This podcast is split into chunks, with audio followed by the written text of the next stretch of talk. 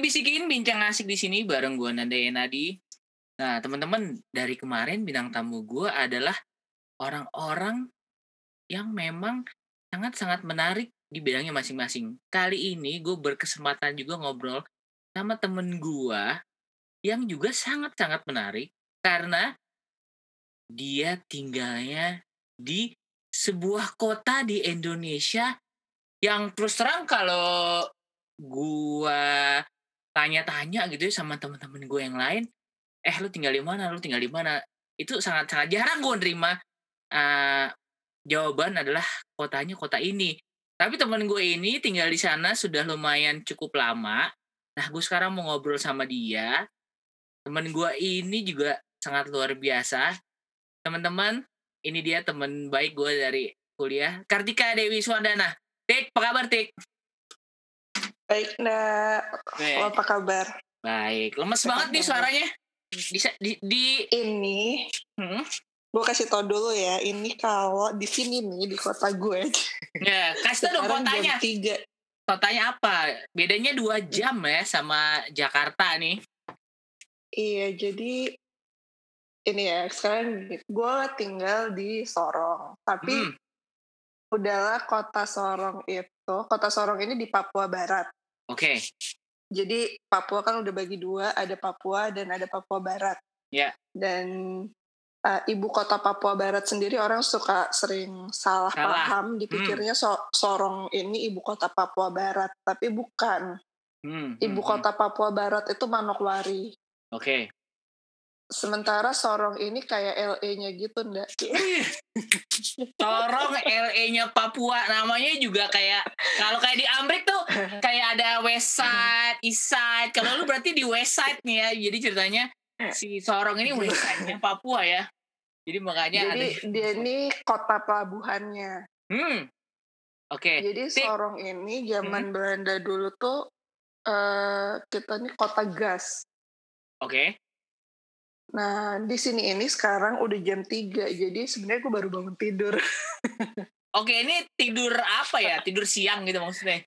Tidur siang. Wah, keren banget bisa tidur siang. Oh. Hmm. Tik, udah se- begitu, udah Sorong kota kecil. Gue tinggalnya nggak di kota, nggak. Gue tinggalnya di Kabupaten Sorong, sekitar okay. dua puluh empat kilo dari kota. Dari Sorongnya? Dari kotanya, dari nol kilometer ya kota Sorong. Oke, okay. Tik, sebelum kita lebih jauh lagi nge, apa uh, ceritain kota Sorong seperti apa, sebenarnya uh, yang pengen lebih mm-hmm. gue tahu lagi kan, ceritain sedikit dong. Uh, lu tuh dulu abis selesai dari Unpar, terus lu ngapain gitu ya? Terus sekarang kenapa sih yang membuat lu pengen tinggal di Sorong gitu? Apakah karena memang ada tugas atau apa? Karena terus terang kalau kayak gue gitu ya, uh, uh, ndak, lu mau nggak sih tinggal di Sorong? Waduh, gue aja uh, tahu sih Sorong di mana, cuman kayaknya kalau ada yang nawarin gue, oh sebentar ya gitu, gue akan berpikir panjang. Tapi kan itu gue. Nah, gue justru pengen tahu nih, yang menarik buat gue adalah seorang Tika, ya, yang udah biasanya di kota-kota besar, terus kok tiba-tiba bisa tinggal di Sorong gitu sekarang. Boleh ceritain dikit nggak, Tik? Uh, mungkin kalau biasanya bintang tamu bintang tamu lo. yang lo ajak, yang lo ajak ngobrol biasanya kan kalau gue dengerin podcast lo, uh, mm-hmm. jadi ada plan, ada strategi gitu. Yoi. Kan. Mm-hmm. Kalau gue tuh mungkin hidup untuk hari ini gitu, ndak. Okay. Jadi lepas dari Unpar, mm-hmm. seperti biasa, gue masih pemikiran gue, gue harus kerja kantoran. Ya. Yeah. Gue punya pemikiran seperti itu. Gue harus kerja kantoran, gue mau berkarir. Gitu. Gue masuk ke, uh, gue kerja di majalah, majalah. Majalah anak muda zaman itu. Sebut dong, sebut. Gitu. Oh, Majalah Gadis gue dulu. Boleh ya nyebutnya? Boleh, boleh lah. Gue dulu Majalah Gadis. Oke. Okay. Oke, okay, gue di Majalah Gadis, mm-hmm. itu gue setahunan lebih. Mm-hmm. Tapi menjelang... mau st- mau lewat setahun itu tuh gue mulai yang kayak, aduh gue pengen nerusin sekolah nih gitu. Hmm. Terus gue pikir kemana ya? Karena dari sejak lulus S satu itu bokap gue udah bilang kalau mau terusin sekolah harus usaha sendiri gitu. Oke. Okay.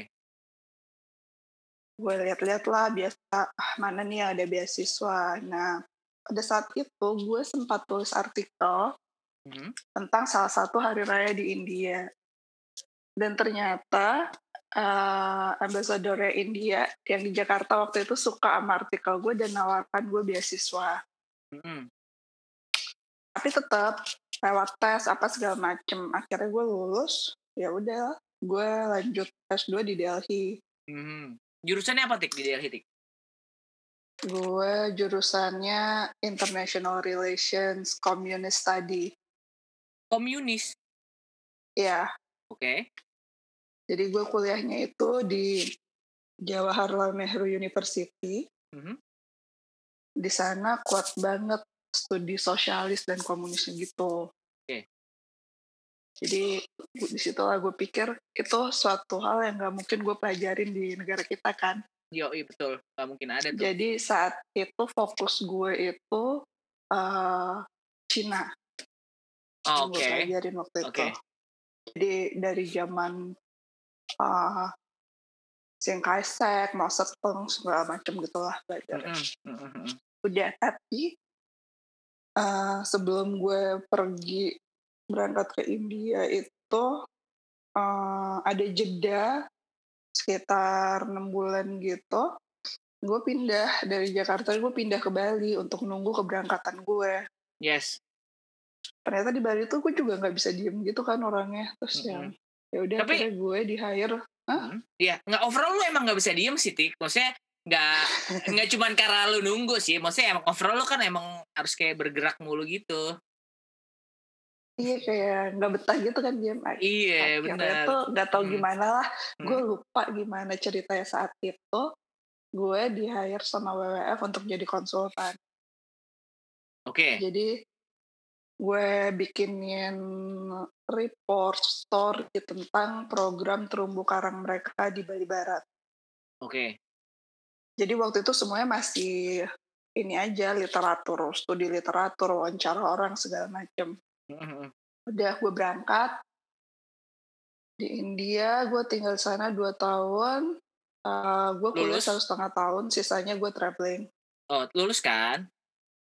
Iya lulus sih. Oh, eh bokap gue juga berpikir kamu lulus. karena uh-huh. karena ya gue tuh pulang nggak bawa ini, nggak bawa ijazah. Oke. Okay. Terus jadi, yang lo, ijazahnya yang... itu baru beres enam bulan kemudian. Oh oke. Okay. jadi jadi bu, di situ tuh ada graduation ya? Gitu ndak? Hah? Nggak ada graduation? Nggak ada jadi... graduation nggak ada. Santai aja, udah lo lulus boleh. Jadi kayak ya udah lo lulus, that's it gitu, nggak nggak ada kayak seremoni apa gitu, nggak ada sama sekali. Ada nggak ada. Wow, ma- gue cukup fascinating buat gue karena kalau kalau pasti lo juga tahu lah, lo juga mengalami lah ya di sana tuh kan orang India tuh yang namanya sama festive itu kan luar biasa ya, kalau ada kawinan, even kawinannya aja bisa tujuh hari tujuh malam gitu kan. Iya. Terus yang kayak gede-gedean, ini lulus-lulusan nggak ada malah ya? Nggak ada, biasa aja lo lulus P H D juga di situ biasa aja. Cuman abis sidang orang semua tepuk tangan nyalamin beres. Oke okay, oke. Okay.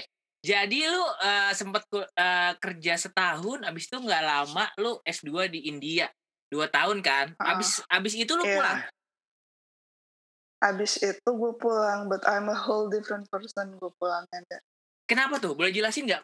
Lu bilang lu a whole different person, kenapa tuh? Iya, gue gue lebih tawakal. maksudnya maksudnya jadi, gimana tuh?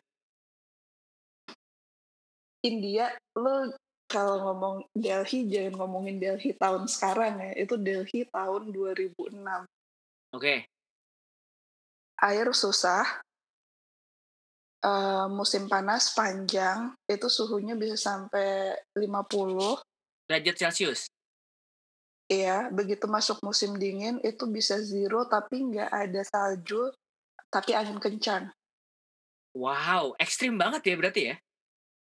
Iya, dan uh, belum banyak produk dari luar yang masuk seperti sekarang. Jadi dia masih benar-benar India ya, produk dalam negeri dia masih tertutup banget kan dari hmm. Hmm.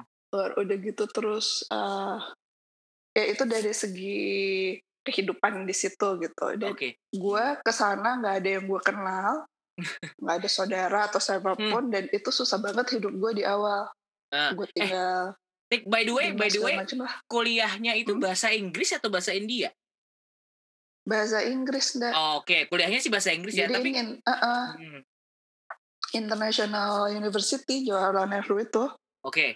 Tapi sehari-hari lu di sana, orang-orang di sekeliling lu di Delhi itu, Delhi kan termasuk kota besar lah ya.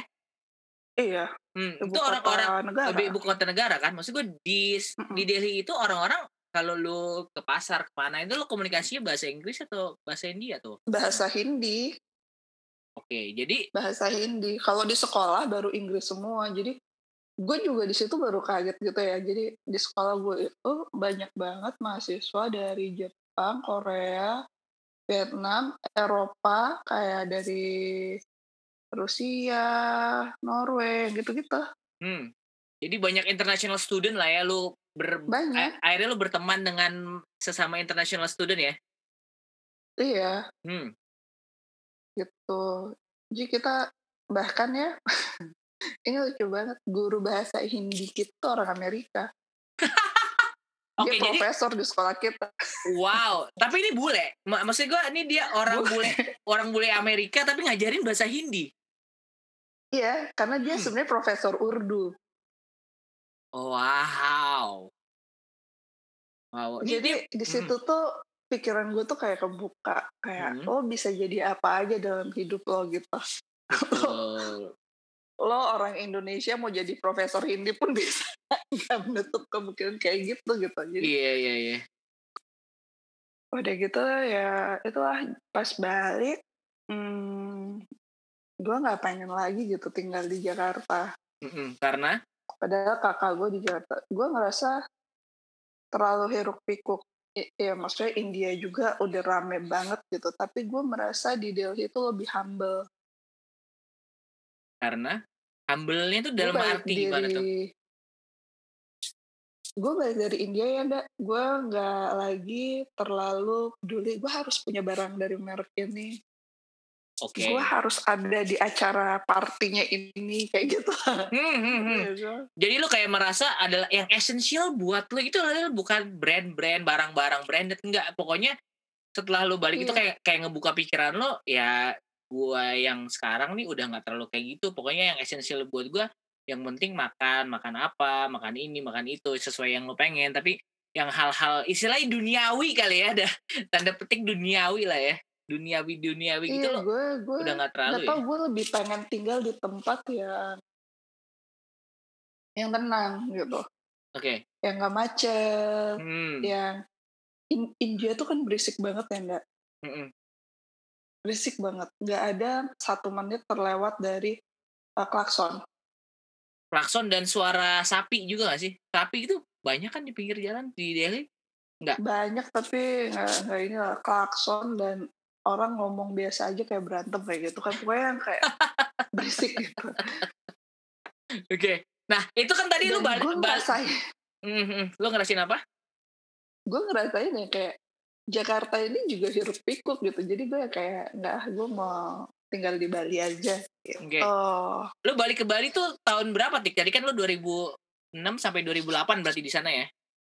Iya, dua ribu delapan gue balik langsung ke Bali. Langsung ke Bali, oke. Okay. Di Bali lu pada saat pulang terus lu ngapain?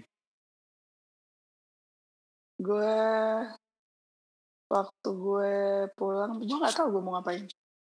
Oke, okay, terus amazing nggak lo? Amazing sih, amazing gue banget. Pulang, gue pulang, gue nggak tahu mau ngapain dan ya orang tua gue yang udah daftar D E P L U dong gitu kan, udah gitu enggak? Uh, iya sih, tapi nggak uh, tahu kenapa kayaknya gue memang salah jurusan, Tik. Makanya akhirnya waktu disuruh daftar D E P L U, gue pun nggak mendaftar, tapi gue minta sekolah lagi aja. Uh, gue daftar nggak? Oke, okay. Tahun dua ribu delapan lu pulang itu lu daftar, lu, lu daftar tuh ya? Daftar gue D E P L U. Nah terus terus. Bokap terus. Gue yang urusin semuanya tuh. Ya daftar Allah. Gue, terus gue tuh. Gue tuh ini, apa namanya, ujiannya tuh bareng Pandu. Oke, okay, oke. Okay. Sampai uh, ujian terakhir lah yang wawancara sama duta besar-duta besar itu. Oh, jadi lu udah ngelewatin semua tahapannya, di tahapan terakhir itulah lu nggak berhasil berarti? Gue nggak berhasil. Kalau kata kakak gue, ini agak scam juga. Hah? Maksudnya? Jadi gue tuh emang nggak pengen berhasil, Bel. Oh, jadi sebenarnya ya udahlah, lu kayak ya udahlah, gue juga emang nothing tulus aja. Kalau diterima, ya udah pokoknya gue gini aja lah jawabnya gitu ya. Atau emang sengaja iya, pada saat jadi, terakhir itu lu kayak ditanya apa lu jawabnya ngaco, apa gimana tuh? Gak ngerti gue, jadi tuh selama nunggu nih ya kan, D E P L U satu ujian, terus ada lagi lama gitu kan. Ya, ya. Gue itu ngerjain, gue tuh ekspor barang ke India. Ekspor barang Indonesia ke India? Iya, gue ekspor uh, handmade-handmade Bali gitu lah, barang-barang buatan di Bali yang apa patung, apa segala macam gitu ke Mumbai. Oke, terus-terus? Ke Mumbai, terus itu berhenti karena pengiriman itu udah berapa kali shipment lah gue kerjainnya, terus shipment terakhir itu mulai kayak klien gue ini nakal gitu, ndak hmm. nakal. Jadi gue hampir kehilangan banyak sekali uang. Oh, jadi dia bohongin lo, dia minta dikirim terus mana barangnya nggak sampai, nggak dibayar gitu. Wow, uh, gitu wow. Exactly kayak gitu. Untungnya gue masih banyak teman kan di sana yang bisa cariin nih orang gitu kan. hmm. Tapi itu bikin gue agak yang, wah udahlah kok kayak makan hati banget gitu mikirin, maksudnya itu bikin stres banget karena kan tanggung jawab gue harus bayar yang pada pengrajin, terus dia nggak bayar-bayar, duit gue keluar semua kayak gitu kan. Iya, iya. Selain itu pas juga gue ditawari untuk gabung di gabung bersama Phoenix Communication untuk bikin satu majalah baru di Bali gitu. Hmm, soal apa tuh majalahnya? Nama majalahnya Now Bali. Oke. Okay. Now Bali namanya. Jadi ada culture, ada ya biasa review hotel. Intinya majalah untuk visitors. Yap. Bahasa Inggris nih ya, berarti gitu. Majalahnya bahasa Inggris. Bahasa ya, Inggris. Iya. Bahasa Inggris majalahnya itu, jadi subscriber kita itu hotel-hotel bintang lima, hmm. daerah Nusa Dua, hmm. villa-villa yang kayak gitu. Hmm. Nah, lu, lu di situ sebagai apa, Tik? Gue editornya. Lu, lu editor, oke. Okay. Editor in chief. Hmm, tapi Edi, itu editor in chief lah ya. Iya, semacam itulah. Tapi itu belum terjadi karena majalah ini belum ada gitu. Jadi gue ke Jakarta untuk tes D E P L U yang terakhir itu. Mm-hmm. Sekalian untuk ngomongin konsep majalahnya. Oke. Okay. Sama ini, ownernya. Ini benar-benar apa sambil menyelam minum air ya judulnya. Iya, terus gitu ya. Ah. Terus, terus gimana? Jadi gue udah ngobrol kan kakak gue, aduh nggak pengen banget nih di D E P L U gini gini gitu kan. Terus uh, ya udah nah pas wawancara itu ndak gue tuh dapet Uh, salah satu petinggi yang wawancarai gue itu, mm-hmm. dia dulu juga kuliah di Jawaharlal Nehru. Oke, okay. Terus dia nanya apa? Jadi bilang sama gue, dia tanya, pertanyaannya tricky banget, dia tanya gini, hmm, siapa uh, ini? Oh, kamu juga di Jawaharlal Nehru ya? Uh, siapa pembimbing kamu? Dia tanya itu ke gue. Hmm. Gue sebut dong nama pembimbing gue. Hmm. Terus dia tanya, kamu berarti kamu fokusnya komunisme. hmm. Terus lu jawab uh, iyalah ya. Iya. Hmm. Ya iya, gue emang tahu. Itu. Iya, iya. Emang terus itu gitu. Terus dia tanya, kenapa uh, uh, kenapa kamu pelajari tentang komunisme? Ya gue jawab, Uh, karena itu nggak mungkin gue pelajarin di sini. Terus dia tanya menurut gue paham itu bagaimana, ya nggak ada yang salah dengan pahamnya. hmm, hmm, menurut gue hmm. menurut gue nggak ada yang salah dengan paham itu. Iya iya iya iya iya. Ya. Gitu okay, jadi ya. Kayak semesta sudah membuatnya. Ya jadi emang pertanyaannya menurut gue ya jebakan sih ya. Ya tapi ya udahlah ya. Memang kadang-kadang uh, orang tuh jalani hidup orang tuh ya memangnya dari dari hal-hal kecil kayak gitu yang emang akhirnya ngebuat lu memang emang jalan lu bukan di situ gitu, memang harusnya ngerjain uh, kerjaan yang lain gitu kan. Nah Terus tadi lo yeah. uh, cerita lo akhirnya ketemu juga sama orang si majalah itu kan di Jakarta kan. Nah terus? Udah, abis itu kita konsepin lah itunya. Apa namanya, hmm. kita konsepin majalahnya mau gimana. Jadi yeah. bentukan Now Bali sampai berapa tahun ke depan itu ya salah satu andil gue juga gitu. Sekarang sampai sudah sepuluh tahun jalan baru mulai ada perubahan lagi gitu. Wow. Uh-uh. Terus lu pulang abis itu lu pulang ke Bali dong. Abis itu kan lu pulang ke Bali akhirnya majalah ya, itu gue gue udah tinggal di Bali. Hmm, gue udah hmm. tinggal di Bali. Tuh gue cuman ke Jakarta untuk hal itu aja. Gue balik lagi. Gue nyampe di Bali, si ownernya langsung oke, okay, gue setuju sama paket lo dan segala macam segala macamnya. Ayo kita mulai. Jadi gue memulai, kita tuh memulai majalah Now Bali cuman ber bertiga di Bali. Gue, mm-hmm. terus office man, office manager sama satu driver. Kita nggak punya kantor. Oke, okay. Wow. Oh, yang yang membuat lo mau itu apa, Tik?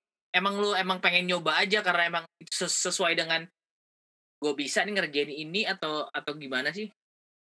Karena gue gue emang suka nulis. Okay. Terus gue tuh gini, selama di India, gue tuh ada libur dikit gue traveling, gue keliling, gue apa, gue apa, gue apa gitu. Hmm. Tapi tuh istilahnya di di Bali, gue orang Bali, gue lahir di Bali, walau gue nggak besar di Bali ya. Yeah. Tapi gue tuh nggak tahu isi perutnya Bali gitu. Hmm. Jadi Uh, ya bener tuh pepatah yang kita tuh kadang nggak tahu backyard kita isinya apa gitu. Oke, okay, oke. Okay. Jadi itu yang trigger gue. Ya udah, gue eksplor Bali sejak saat itu dengan apalagi dengan gue bekerja di Now Bali ini kayak pasport banget buat gue keliling hmm. Bali. Kayak alasan lah ya, kayak wah ini pas banget gue ngerjain ini ya gitu. Iya. Jadi kenapa nggak gue sekalian aja gue ekspor Bali juga sekalian gitu ya? Iya benar benar banget hmm. gitu deh. Dan di tahun dua ribu delapan itu, ya, gue tuh jadi uh, se- pas gue balik itu gue sering volunteer volunteer gitulah hmm. hmm. di Reef Check Foundation, di W W F di mana. Dan dua ribu delapan itu gue jatuh cinta banget sama diving.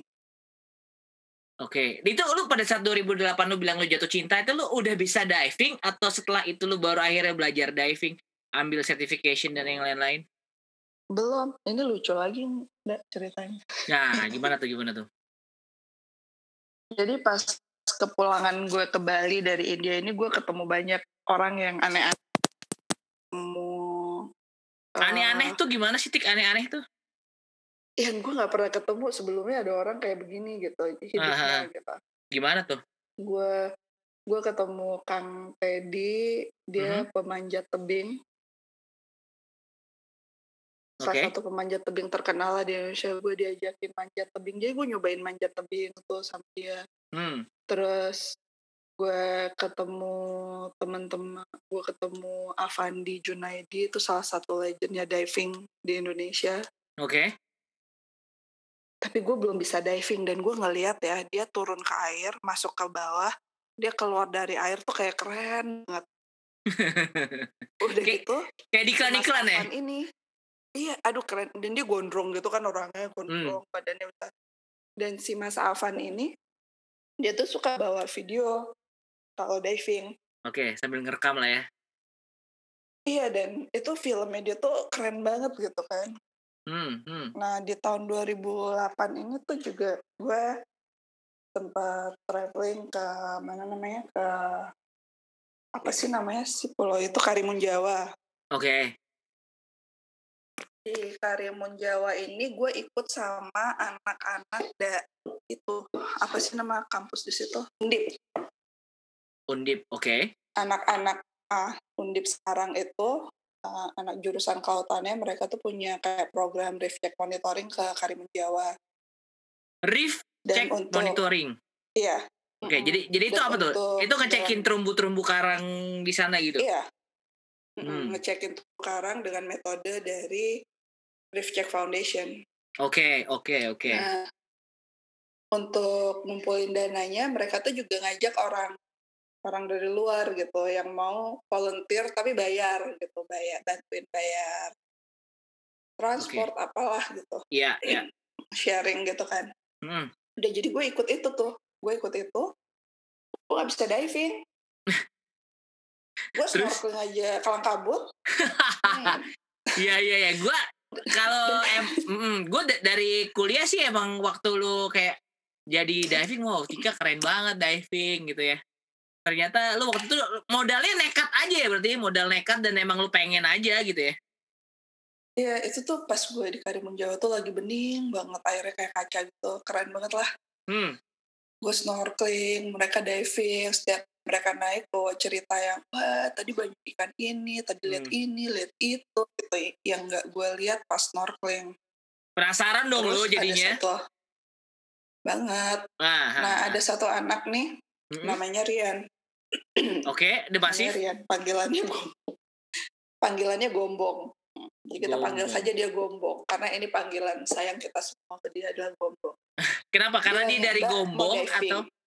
Iya, karena dia dari Gombong. Tega banget sih. Jadi lo kalau gitu Tika Bali dong ya, Tika Bali ada Angga Medan gitu ya. Ini Rian jadi, Gombong. Iya. Uh, uh, jadi, Mbak mau diving nggak? Dibilang gitu tuh sama gue. Nah, nah, nah. Eh, mau dong nyoba gitu kan. Hmm. Gak ada sedikit pun pemahaman tentang diving di kepala gue. Hmm. Yaudah diajak aja tuh nyemplung sama dia. Dan kita tuh bolak-balik miscommunication di bawah air. Karena gue gak di briefing dan dia juga waktu itu belum, belum instruktur kan. Ya, jadi ya. Yaudah tapi itu dapat pengalaman naik. Cuman sebentar paling cuman sepuluh menit. Naik hmm. dengan... dengan gue, eh, gue gue diving gitu, tapi ini apaan ya? Iya, iya, iya, iya. Terus balik ke Bali, hmm, gue datengin Mas Afan, Mas Afan ini punya dive center namanya B I D P, Bali International Diving Professional.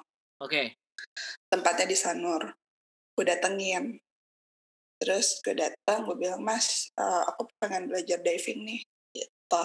Hmm, Kenapa? Hmm, Dia tanya gitu sama gue. Orang dia ngajakin malah kenapa lagi? Enggak, kan gue yang minta. Oh iya iya iya iya. Ya, okay. Dia yang ngajakin. Oh, dia nanya kenapa mau belajar diving. Terus lo tau kan gue asbun kan? Iya tahu. Gue tuh dengan pede gue bilang, aku pengen jadi instruktur. Wih keren.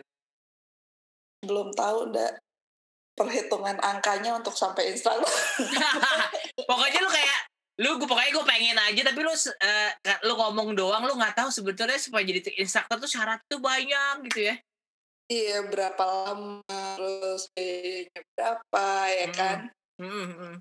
Terus oh benar benar kenapa kamu pengen jadi instruktur, gue ceritain lah pengalaman gue di Karimun Jawa.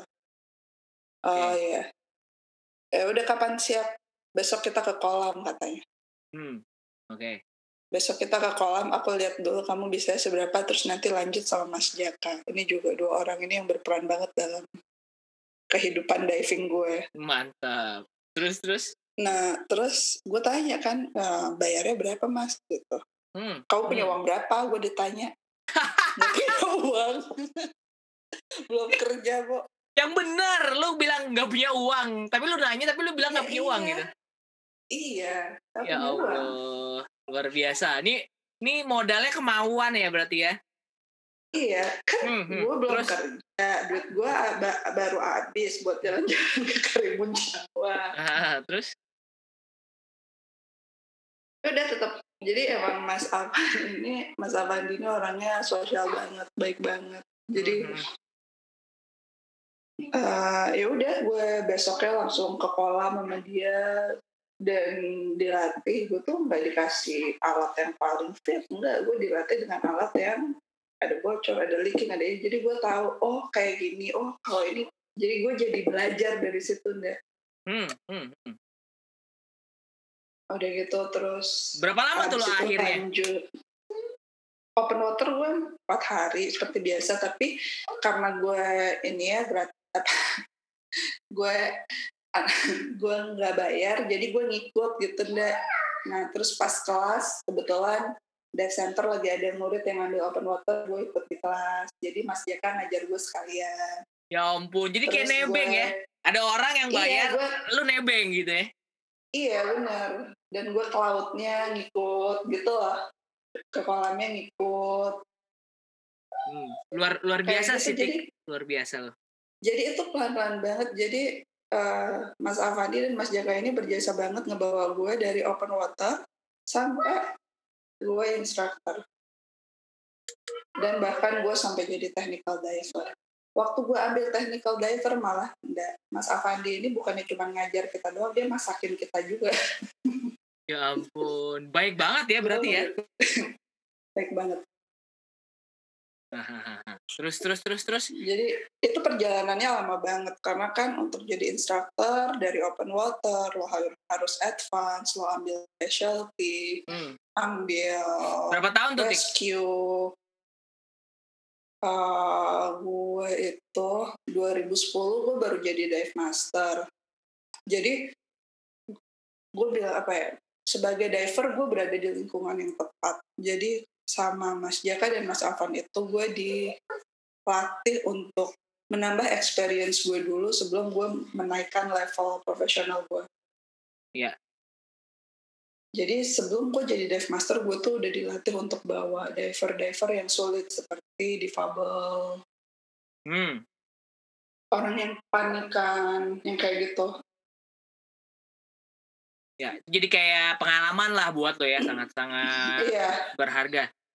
Nah, iya, itu kalau punya duit bisa aja tuh ndak cepet lo tinggal lulus ini lo lanjut ini lo lanjut ini naikin log lo berapa log dive lo berapa banyak lo bisa jadi instructor within a year gitu. Ya, ya, ya. Tapi lo nggak memilih jalan itulah ya. Jadi pokoknya lo yang yang mereka istilahnya kan karena lo udah percaya sama mereka, lo udah jalin hubungan sama mereka akhirnya. Oke, ini coba bawa ini, bawa ini, bawa itu, bawa yang susah. Akhirnya eh, lama-lama lu jadi ngerti, jadi tahu. Akhirnya lu jadi paham gitu ya. Mm-mm. Hmm. Ya, oke. Okay. Oh, jadi, ya gue jadi instruktur dua ribu empat belas ya. Wow, jadi lah. enam tahunan ya? Iya, udah okay. lama ya. Lumayan. Nah, by the way lu saya enam kali bayar renewal. by by by the way lu pindah ke Sorong tuh tahun berapa sih, Tik? Ini gue itu di Sorong baru setahun lebih beberapa bulan ya. Sebenarnya baru kalau gue nya sebenarnya baru gitu. Uh, suami gue tuh kerja di L S M, hmm. L S M internasional gitu ndak. Iya. Yeah. Udah gitu, uh, salah satu program terbesarnya itu di sini, di Kepala Burung ini. Oke. Okay. Disebutnya Bird Head Seascape. Oke. Okay. Jadi berarti lu pindah Jadi, ke Sorong karena suami lu ke- kerjanya di Sorong gitu ya? Iya, jadi ini juga gini. Jadi tadinya suami gue di kantor yang di Bali. Iya. Terus Uh, keluar, uh, kita jadi konsultan, kita buka usaha konsultan bersama, Asian Consultant gitu. Mm-hmm. Kita pegang beberapa klien waktu itu, termasuk L S M, termasuk kantornya dia, tapi yang program di sini, di Papua. Oke. Okay. Di Papua Barat ini, di Bird's Head Seascape mm. ini. Mm. Jadi waktu masih bertugas di Bali, suami gue itu sempat ke sini, ke Raja Ampat, ke Sorong, dan lain-lain gitu. Terus dia bilang sama gue, e, kau pasti bakal seneng deh tempat itu gitu. Hmm, karena banyak tempat buat diving lah ya? Ya itu salah satunya, dan emang pas apa namanya mulai diving itu, gue salah satu impian gue, ih gue pengen diving di Raja Ampat gitu. Tapi waktu itu untuk Raja Ampat tuh kayaknya sekitar empat puluh sampai lima puluh juta deh.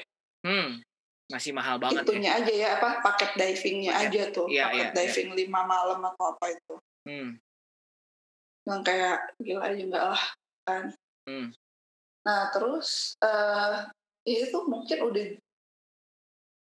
mungkin gimana ya, karena ada niat di kepala kita lalu jalan itu muncul gitu. yeah. si kantor di sini, program yang di Papua Barat ini menjadi klien kita. Hmm, hmm, hmm. Terus, terus? Nah, terus uh, mereka merekrut suami gue lagi. Oke, okay. Merekrut ditawarin lah buat tem- penempatan di Sorong gitu ya? Iya, karena kita mikirnya kayak gini. Waktu itu gue dan suami itu berpikir seperti ini. Uh, kita bisa pindah kemana aja, asal jangan Jakarta. Itu emang emang udah dari dulu ya, berarti setelah lo dari India itu pokoknya gue nggak mau deh, gue di mana aja asal jangan Jakarta gitu ya. Iya, dan dan kami sevisi gitu. Oh, oke okay, oke okay. Jadi cocok uh, lah ya. Jadi uh-uh. jadi begitu ditawarin mau nggak gabung lagi, ini mau nggak gabung lagi tapi program yang di Raja. Wah, eta pisan gitu kan. Eta pisan. Ya udah. Hmm. Bener-bener kayak yang kayak gabung. Hmm. Itu ya suami lu aja atau lu juga bergabung sih di situ? Suami gue. Oke. Okay. Gabung sembari kami menyiapkan tempat tinggal di sini. Hmm. Oh, jadi awalnya suami gue nggak kos, mm-hmm. kos di sini. Uh, kos yang standarnya lumayan gitu ya, bersih dan lain-lain, karena suami gue kan sering ke lapangan, jadi paling nggak harus cari tempat yang aman gitu kan. Mm-hmm. Itu tuh lumayan mahal nggak di sini? Oke, okay, lumayan mahal tuh berapa, Tik? dua koma empat kalau nggak salah. dua koma empat sebulan. sebulan. Oh. Ta- tapi ini bentuknya kos-kosan, berarti kamar mandinya di dalam atau gimana tuh? Atau satu kamar mandi? Kamar mandinya di dalam. Karena oh, dia okay. di dalam, tapi kecil banget. Udah hmm. gitu ya, udah dapat furniture, apa kasur gitu tuh udah hmm. ada. Gitu. Tapi bukan daerah yang bagus ternyata, jadi beberapa kali kebanjiran gitu. Waduh, repot juga ya? Ah, uh-uh, gue tuh nggak kebayang lah tadinya Sorong itu banjir. Hmm. Nah, jadi kebanjiran. Hmm. Di dalamnya nggak kebanjiran, tapi on the way ke di dekat rumahnya itu banjir ya lumayan. Gak kan, lo harus hmm. ngopok-ngopok gitu kan. Repot lah ya, repot juga hmm. gitu kan. Terus ya emang kita ada niat untuk bangun rumah, jadi mulailah kita cari-cari tanah. Jadi ya di sini gue kadang datang ke sini, kita lihat-lihat tanah, apa segala. Hmm. Belilah akhirnya. Nah, Tik. Dan... Ya. Hmm, dan apa dan apa? Lanjutin lanjutin. Dan mulai membangun. Hmm, oke. Okay. Dan akhirnya selesai pada tahun lalu. Enggak. Hah? Maksudnya? Jadi pertama nih, yang gua kaget juga nih di Sorong. Jadi kita tuh beli tanah di sini tuh harus hati-hati. Mm-hmm. Karena uh, bisa aja kita udah beli tanahnya ternyata itu wilayah wilayah adat, jadi kan ada yang klaim lagi gitu tanah kita, jadi itu aja harus hati-hati banget gitu kan. Jadi lu kena tipu enggak kan? Enggak, tanah enggak, tapi okay. membangun iya. Wow, pengalaman lu luar biasa ya. Aduh, oke oke. Tapi sekarang udah ngebangun rumah lagi setelah kejadian itu? Udah-udah, langsung dilanjutin. Akhirnya beres. Beres bisa ditempatin itu kapan ya? Waktu pandemi mulai lah, April, April kayaknya. Sebelumnya tuh jadi kita, gue udah pindah. Hah? Mei ya? Mei, jadinya bulan Mei. Jadi sebelumnya itu, uh, itu Mei. Berarti gue pindah ke sini tuh Juni sebelumnya, tahun lalunya ya. Hmm. Kita ngekos dulu gitu, kita ngekos okay. nih barulah gue dihadapkan dengan kehidupan di Sorong yang sebenarnya.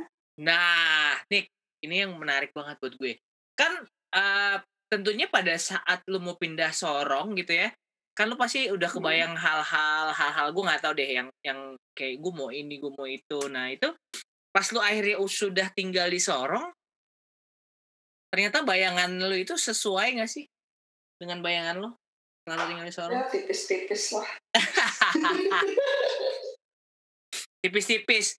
Oke, okay. Tadi kan lu udah cerita lu pindah ke Sorong karena suami lu gitu ya, ditawarin pekerjaan ya, sebagai L S M di sana. Nah, tapi kalau elunya sendiri, eh, yang lu lakuin sekarang nih di Sorong apa, Tik? Gue, gue di sini, gue sebelum gue pindah, gue dan uh, partner gue, Angga namanya, di Bali, dan suami gue, kita buka Happy Turtle Swim School. Oke, okay, oke, okay, oke. Okay. Jadi itu sekolah berenang untuk bayi, toddler, beginner, gitu. Jadi uh, gue dan Angga ini certified baby swim teacher dari Swim School International. Ya, ya. Dan level satu swim teacher kita buka itu di Bali. Hmm. Dan itu gue bawa ke Sorong, jadi kami pionir di Sorong. Di Sorong tidak ada. Okay. Sombong. Jadi, jadi kalau di Sorong, kalau ada yang kali aja gitu ada saudaranya di Sorong gitu yang pendengar gue. Jadi kalau mau belajar oh. berenang bisa cari apa Tik nama nama sekolah berenang lo? Happy Turtle Swim School. Happy Turtle Turtle Swim School. Swim School. Happy Turtle Swim School. Oke, itu ada ada I G-nya juga dong pasti kan? Ada, ada, oh, ada banget. Udah kekinian banget. Tik, kalau kehidupan di Sorong itu ya, kayak lu kan tadi lu cerita lu dua puluh empat kilo nih dari kota Sorong. Mm-mm. Nih, tapi yang gua kita kan sekarang lagi ngobrol lihat lewat internet nih. Tapi uh, lancar loh di uh, internet lo, iya. Itu bagus ya? Iya bagus. Gue pakai IndiHome four G, ya, apa sih dua puluh M P S gitu. Oh udah masuk IndiHome di situ. Kok di sini IndiHome-nya? Oh, udah pakai optik. Oh tapi di sini IndiHome tuh jel- busuk banget loh di Jakarta. Mungkin loh, karena jumlah pemakainya ya. Kebanyakan. Uh-uh. Kalau di sini kan masih dikit ya, kalau dilihat di sekitar rumah gue apalagi sawah kebun kagak ada yang pas. Ah, kasih kasih pandangan dong, kan lu bilang lu tadi udah beli tanah. Nah yang tempat lu tinggal ini tuh sekelilingnya tuh sawah atau pegunungan atau apa sih Tik? Sawah, jadi dataran rendah gitu, mm-hmm. tapi lebih tinggi dari kota Sorong. Oke. Okay. Uh, nama daerahnya Aimas. Apa apa mas? Ya, ini Aimas. Oke. Okay. Aimas ini ibu kota dari Kabupaten Sorong. Oke. Okay. Jadi Kabupaten Sorong ini juga hasil pemekaran, dulu namanya Sorong Raya. Oke. Okay. Pemekaran jadi Kabupaten Sorong, nama kotanya Aimas. Dan Aimas ini tuh dulu hutan. Hmm. Lalu dia tuh tahun enam puluh tujuh puluh gitu mulai dibuka untuk transmigran. Yap, yap, yap. Transmigran, salah satunya transmigran dari Bali karena Gunung Agung meletus tahun enam puluhan. Transmigran dari Jogja karena akibat gunung apa tuh? Gunung Merapi. Merapi. Terus, uh, jadi uh, karena itu di sini kompleks-kompleksnya itu namanya kompleks D I Y, kompleks Bali, kompleks Jawa Timur gitu. Oke, jadi lu di sana uh, ketemu sama orang-orang dari Bali juga dong? Enggak, belum. Uh, sekarang iya, tadinya oh. dong. Hmm, hmm, hmm. Sekarang iya, tuh karena kan. Uh, Ya, sebagai orang Bali gue kurang terampil dalam membuat sesajen. Jadi mereka lah yang membantu gue untuk bikin gitu. Oke. Okay. Nah, itu kalau gue, gue ini tinggalnya di daerah D I Y. Jadi daerah ini nih daerah ya karena transmigran, jadi banyaknya pertanian, perkebunan seperti itu. Ya, ya. Tik kalau di Kabupaten Sorong itu tuh lu kalau kayak belanja gitu ke pasar ataukah ada kayak ada apa ya plaza atau mall atau apa sih gitu? Kalau kalau kayak mau belanja apa ya untuk masak-masak gitu ke pasar ada, karena di sini kan malah seger dia, semuanya seger karena semuanya di daerah sini gitu kan, mm-hmm. hasil produksi daerah sini, jadi lebih seger kalau ke pasar. Mm-hmm. Uh, tapi kalau di sini ada mall, tapi nggak kayak mall di Jakarta ya, kayak apa ya? gue mau nyebutnya kayak apa ya dulu ya? Kayak tujuh sebelas, kayak tujuh sebelas. Enggak, enggak. Uh, Lebih gede? Dia tuh kayak ada supermarketnya, okay. Ada tempat makannya, tapi nggak gede banget gitu. Iya, jadi lumayan lah ya, lumayan. Tapi bukan kalau di uh, bilang ukuran kota kayak Jakarta ya, itu mah kecil lah gitu. Tapi yang penting ada tempat yeah. buat makan. Nah, benar-benar. Nah itu dulu bilang tahun kan, ini, hmm? awal tahun ini kami baru punya Pizza Hut di Sorong. Weh, eh, tik, eh, se- sebelum Pizza Hut ada yang udah masuk gak? Kayak K F C gitu ada gak sih? K F C, K F C udah. Udah. K F C, C F C itu udah. McD? Jadi tahun ini McD gak ada. Tahun ini tuh uh, ada Pizza Hut dan uh, ini bioskop dua puluh satu, tapi langsung ditutup karena ada pandemi. Jadi baru buka nggak lama terus pandemi gitu? Iya, si Pantiwan ini baru buka banget, baru seminggu kali. Sebelum minggu ya baru buka. Aduh, iya iya iya iya. Ya. Sedih kebayang. banget, sedih banget, sedih banget, sedih banget. Kebayang, kebayang. Eh, Tik, uh, biasanya nih di podcast gue nih, gue suka mengajukan ada beberapa pertanyaan lah buat tamu gue. Nah, gue minta lo jawab pertanyaan gue dengan cepat ya. Oke. Okay. Siap? Siap. Delhi atau Bali? Bali. Oke. Okay. Diving atau nulis? Diving. Jakarta apa Bandung? Bandung.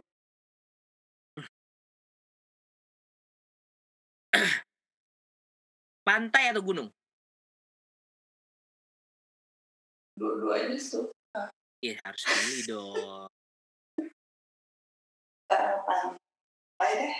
Pantai. Oke, oke. Itu sih, Dik. Jadi ternyata yang paling berat buat lo adalah memilih antara pantai atau gunung ya? Iya, gue suka sih gunung asal jangan gue disuruh mendaki ya. Gue suka cuacanya gitu. Kalau misalnya uh. kalau di Bali tuh gue suka pergi tuh ke gunung gitu aja. Itu kan emang. Hmm, benar-benar. Di sini pun nih di tempat gue, di tempat rumah kami ini nih anginnya enak banget kalau pagi tuh adem. Cuman yang jadi permasalahan, kayaknya ini permasalahan di semua area di Sorong adalah air. Hmm, air tuh susah banget berarti. Air tuh susah dah. Jadi ini juga gue baru ngerasain di sini ya. Kan kalau di U U D empat puluh lima disebut air bumi dan kekayaan lainnya dikuasai negara kan. Hmm. Kalau di sini dikuasai swasta. uh, swasta tuh dalam arti apa sih, P D A M atau apa tuh? Bukan, jadi ada ada uh, satu badan milik swasta yang mengelola air minum. Mm-hmm. Jadi, jadi lu bayar air bersih itu uh, serba aneh gitu. Jadi nggak ada tarif yang pasti untuk berapa sih yang harus lo keluarkan kalau lo mau ada pipa itu masuk ke rumah lo gitu misalnya. Jadi seenak-enaknya dia aja gitu ngasih harga. Jadi nggak iya, ada kayak nggak ada semacam iya. kayak price list ya gitu ya berarti? Nggak ada. Jadi ada price listnya nih bu ya tiga juta gitu. Hmm, hmm. Tapi ini ternyata pipanya cuma sampai di jalan besar aja. Nanti ibu tarik lagi ke dalam harus bayar tukang bla bla bla. Jadinya berapa belas juta.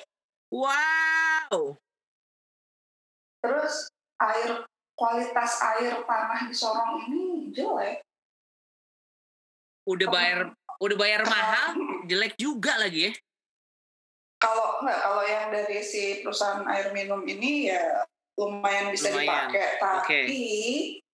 dari awal mereka sudah bilang bahwa itu airnya itu nyalanya tuh dua hari sekali. Ya Allah. Itu teorinya mereka. Hmm. Kalau gue tanya sama yang udah pakai, uh boro-boro dua hari sekali katanya. Ya kadang seminggu sekali, seminggu dua kali. Ya Allah, menderita banget. Jadi ya, kalau, uh, uh, jadi kalau lo lihat, lo ke Sorong, lo lihat semua orang itu punya toren. Hmm. Di Boleh. sini gue ngelihat bahwa air hujan benar-benar ditampung. Buat dipakai lagi. Iya, kenalan-kenalan yang gue tahu di Sorong itu di kota nih ya, mereka ya, ya. tuh di bawah, di bawah rumahnya itu punya toren segede kolam renang itu kayak underground gitu. Mm-hmm, mm-hmm. Untuk nampung air. airnya dari mana? Beli, jadi beli air paket per kontainer gitu loh, nanti airnya datang. Ya Allah. Beli satu truk tuh lima ribu liter kalau nggak salah.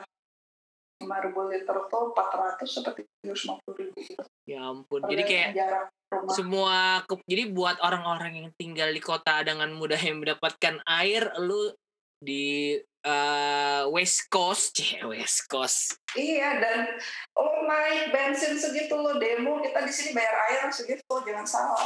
Gile. Tapi kalau bensin, ngomong bensinnya di sana udah hmm. harganya memang udah sama kayak di sini atau kan harga dulu kan sama. Oh, harga sama ya. Oke, oke. Tapi dulu-dulu nah, kan enggak dulu-dulu enggak sama dong.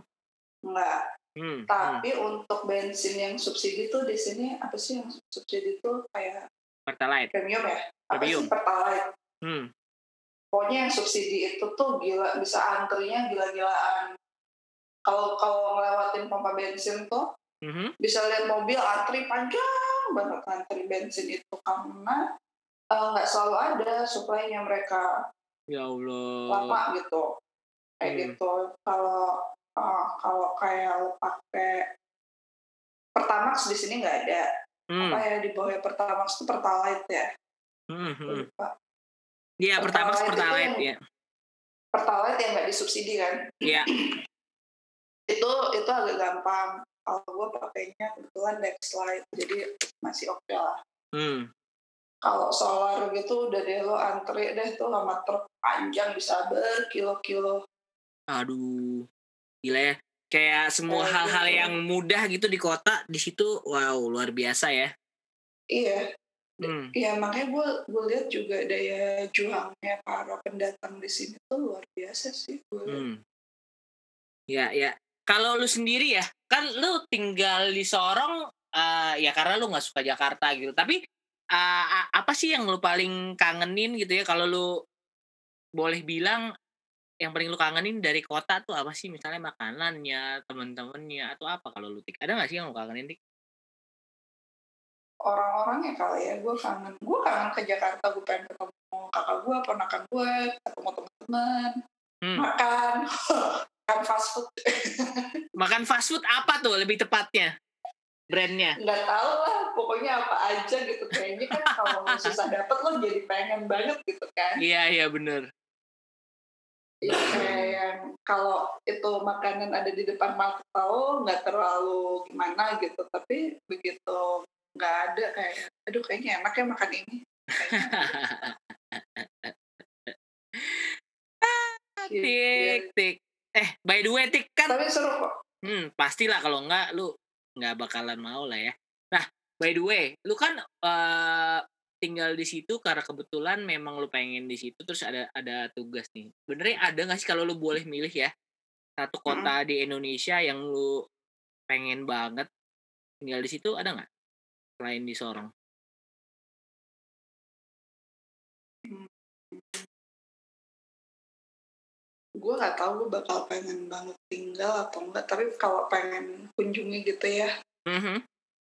kalau pengen berkunjung itu gue pengen banget ke Padang, gue pengen ke Bukit Tinggi, gue belum pernah. Oke, gue juga belum pernah sih kalau ke Padang. Pernah. Oke oke oke, Padang ya, mantap. Tik, ini kan emang uh, kebetulan udah di ujung podcast nih Tik. Kalau dari elu sendiri nih, lu ngelihat uh, lima tahun ke depan nih, lu kira-kira apakah bakalan stay di Sorong atau mungkin uh, lu kan udah udah pernah di Delhi, udah pernah di Bali, udah pernah di Jakarta gitu, udah pernah di Bandung. Nah, lu ada ada kota lain enggak sih yang mau next-nya tuh lu apa sih gitu buat lu lima tahun ke depan? Sejauh ini sih gue belum ada bayangan ya. Ini ini sepertinya akan lama gue di sini. Oke. Okay. Karena ada hal-hal yang gue ingin laksanakan belum terlaksana. Oke, okay. siap siap. Jadi pandemi ini emang kayak banyak perubahan banget lah. Dari sekolah renang yang tadinya muridnya banyak, jadi benar-benar drastis, berkurang. Terus Ya banyak hal yang bikin gue belajar hal-hal baru. Gue jadi bisa masak, kebayangkan lo. Gue jadi jual makanan. Wow. Jadi jual makanan. Ternyata seneng gitu. Ternyata seneng. Terus yang menyenangkan lagi karena ini tempatnya kecil, klien, customer itu akhirnya jadi temen gitu. Iya. Jadi mungkin di tempat di sini banyak lah yang hmm? impian-impian kami di sini, gue dan suami yang pengen kita buat di sini tuh ada yang belum gitu. Hmm, jadi hmm. sepertinya masih akan lama di sini. Oke, jadi lima tahun. Walaupun setelah dari sini kemana ya pulang ke Bali dulu. Oke, okay. oke. Okay. Tik, uh, terakhir ada pesen-pesen nggak Tik mm-hmm. buat buat yang ngedengerin gue misalnya kalau dari apa yang udah lu lewatin nih semasa hidup lu dari kuliah, terus lu S dua, terus lu di Jakarta, terus di Sorong, nggak tahu lu ada yang mau sampein nggak sih buat pendengar gue? Jangan pernah nyerah. Sesusah apapun yang lagi dijalanin, jangan pernah nyerah. Tapi wow. harus rubah perspektif gitu.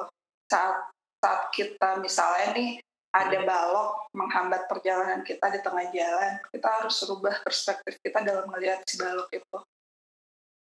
Ya, ya. Jadi jangan mungkin lihat dia sebagai hambatan, tapi lihat dia sebagai suatu hal yang membuat kita harus mencari lain, mencari cara lain, jalan lain untuk melewati jalan. Oke, jadi mungkin kalau gue boleh simpulin adalah kalau ada masalah, jangan lu berhenti terus lu ngeliat aduh ini masalah ini susah, tapi kayak ngeliat oke ini ada masalah, gimana ya cara kita ngelewatinnya? Karena ini adalah hanyalah sebuah proses gitu ya, sebuah proses iya. yang emang lu harus lewatin aja. Tapi sebenarnya kalau lu udah lewatin nanti ya udah gitu lewat gitu loh. Iya, dan jangan gengsi aja. Kadang kita harus apa ya? Kita harus mengakui diri kita sebagai diri kita gitu, jangan. Kadang kan ada nih, aduh gue lagi gak punya duit tapi gue masih mau gaya, gue gengsi kalau orang-orang lihat gue lagi gak ada duit kayak gitu kan. Hmm, hmm, hmm. Gue gengsi ngerjain kerjaan ini, kan gue biasanya kerjanya yang bonafit. Hmm. Nggak, nggak usah kayak gitu. Hmm. Mantap, powerful. Semua itu ada nilainya. Benar. Tik, nih lu yang sekarang, gue aja udah bisa ngeliat tuh, kalau lu tuh sangat-sangat berbeda ya dari dari Tika yang gue kenal dua puluh tahun lalu. Wow, dua puluh tahun. dua puluh tahun lalu loh, Tik. Kita kenal dua puluh tahun lalu, Tik ya. Tua, udah tua juga ya, Tik. Parah. Oh, kali. Kayak kita tuh seumur, udah deh lu jangan so muda. Tik, thank you banget waktunya udah ngobrol-ngobrol sama gue, pengalaman-pengalaman lu gimana ceritanya lu bisa sampai di Sorong. Semoga lu dan keluarga dan suami dan anak semua sehat-sehat. Terus juga semua cita-cita lu yang mau lu, lu lakukan yeah. di Sorong dapat tercapai gitu ya. Impian-impian lu tadi yang lu ceritain ke gua yeah. bisa tercapai. Jadi nanti di Sorong, pokoknya kalau Sorong maju nih gara-gara Tika lah pokoknya. Wow. Gitu Tik. Ya. Baiklah, terima kasih Anda. Lagi banyak Tika. Sampai ketemu lagi. Bye-bye. Yo, bye.